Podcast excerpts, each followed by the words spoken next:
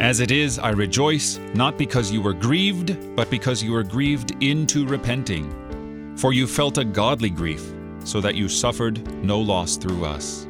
For godly grief produces a repentance that leads to salvation without regret, whereas worldly grief produces death. 2 Corinthians 7 9 and 10.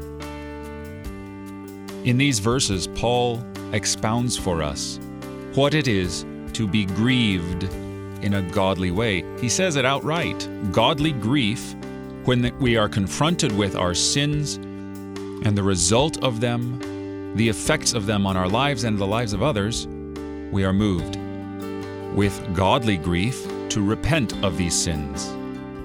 But if we are moved with a worldly grief, that is a selfish grief, we are moved not to repent. It's so sad that how many in our world this day repent in a worldly way. I'm sorry I got caught for this, that, or the other. I'm sorry for myself. This is not godly repentance. When you repent, may it be a godly repentance. I'm sorry. Against you, you only, O Lord, have I sinned. You're listening to Oratio, part of your morning drive for the soul, here on Worldwide KFUO. Christ for you, anytime, anywhere.